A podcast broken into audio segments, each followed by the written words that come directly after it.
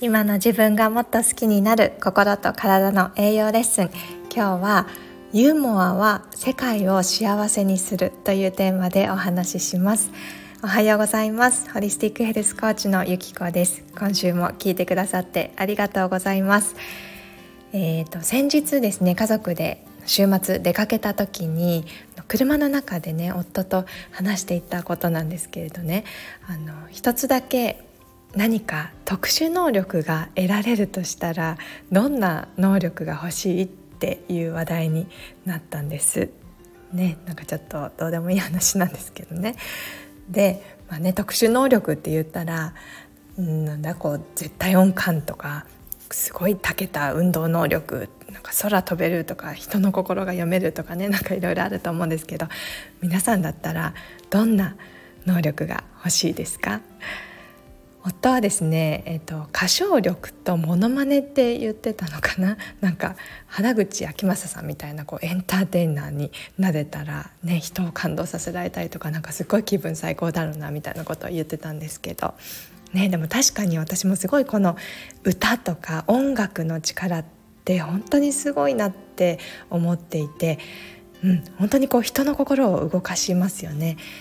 歌とかあとピアノとか楽器をね演奏する人もね私は本当に心から尊敬します。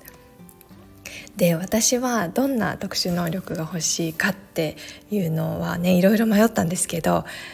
最後にねあこれかなって思って出てきたのがユーモアのセンスだったんです今日はねちょっとそう感じた理由をあのお話ししたいなと思ってこんなテーマを取り上げてみましたそう。でその理由がユーモアってやっぱり人そして世界を幸せに豊かにするなって思ったからなんです。でそれを私はなんとなく幼少期の頃から感じていたのを覚えてるんですよね。私あの両親の仕事の関係でアメリカのアラスカ州というところで生まれたんですけれどその影響もあって小さな頃から英語とか海外の文化に触れられる機会を親が作ってくれていたんですね。で初めてなんかそのユーモアのすご凄さというかそれに触れたのは幼稚園の頃に通っていたの英会話レッスンの先生だったんです。アメリカ人のトム先生っていう先生だったんですけど、ね、私は母の後ろにいつも隠れてるようなもうすごくシャイでおとなしい子供だったので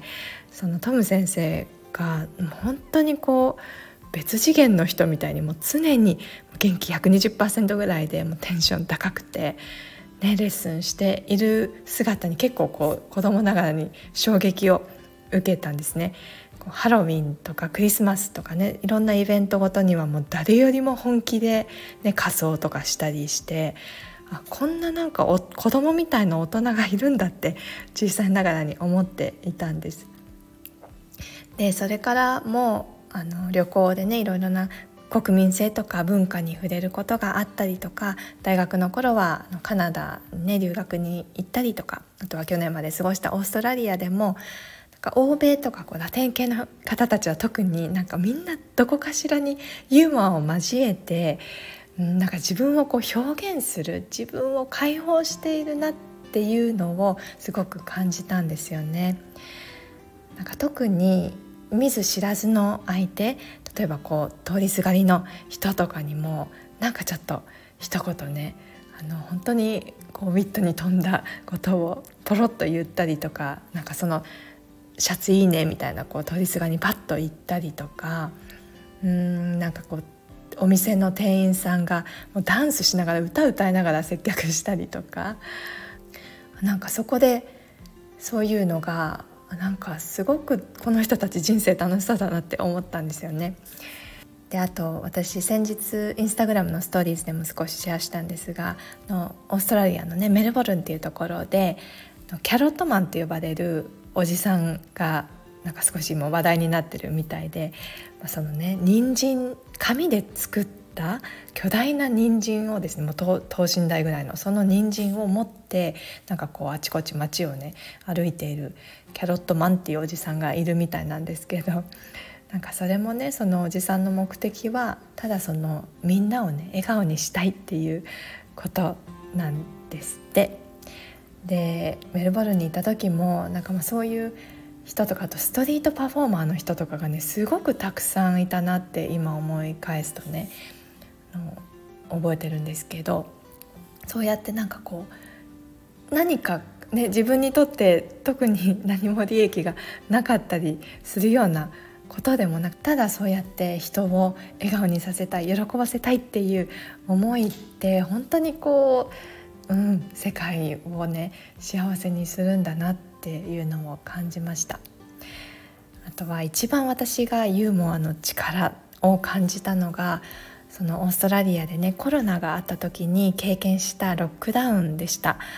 私が住んでいたメルボルンって世界最長って言われるぐらいロックダウンが長くってそして規制もすごく厳しかったんですね。もう外に出るのもこう時間だったりとかあの何キロ以内までっていうね制限があったり、公園の遊具はもう使用禁止のねテープでぐるぐる巻きにされて入れなかったりとかでただそんな中でこう1時間とかだったかなこうエクササイズは許されていたのでよくお散歩とかに出ていたんですけどその時にねこう道路にたくさんチョークでメッセージが書いてあるのをねよく見かけたんですね。それはただの子供のお絵描きとかじゃなくて大人の字でメッセージが書かれていました。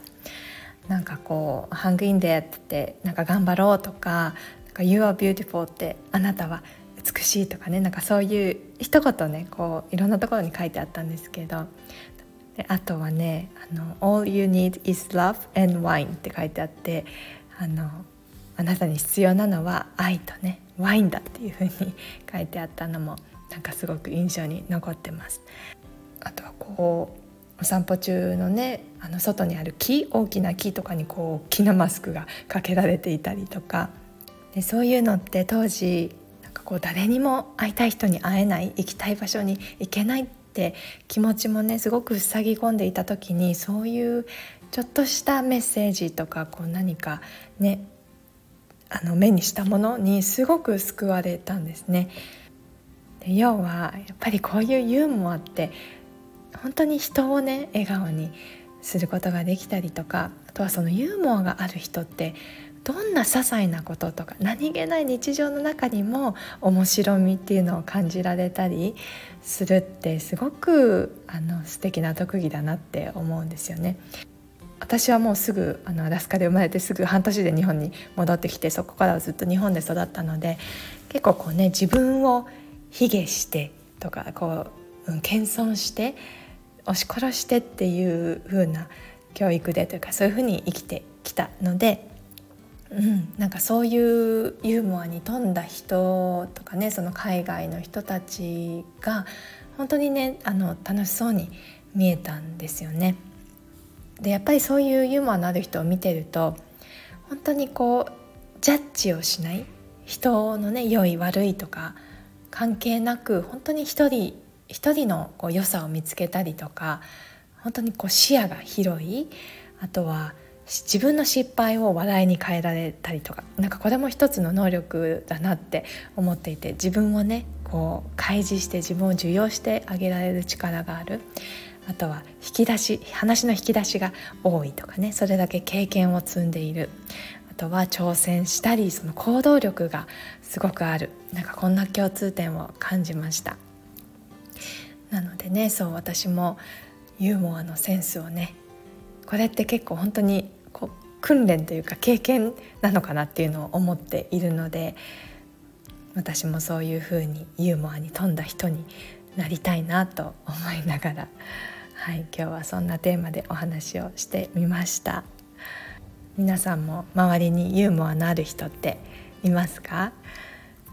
そういう笑いってね本当にこう健康にもねダイレクトに関係することなので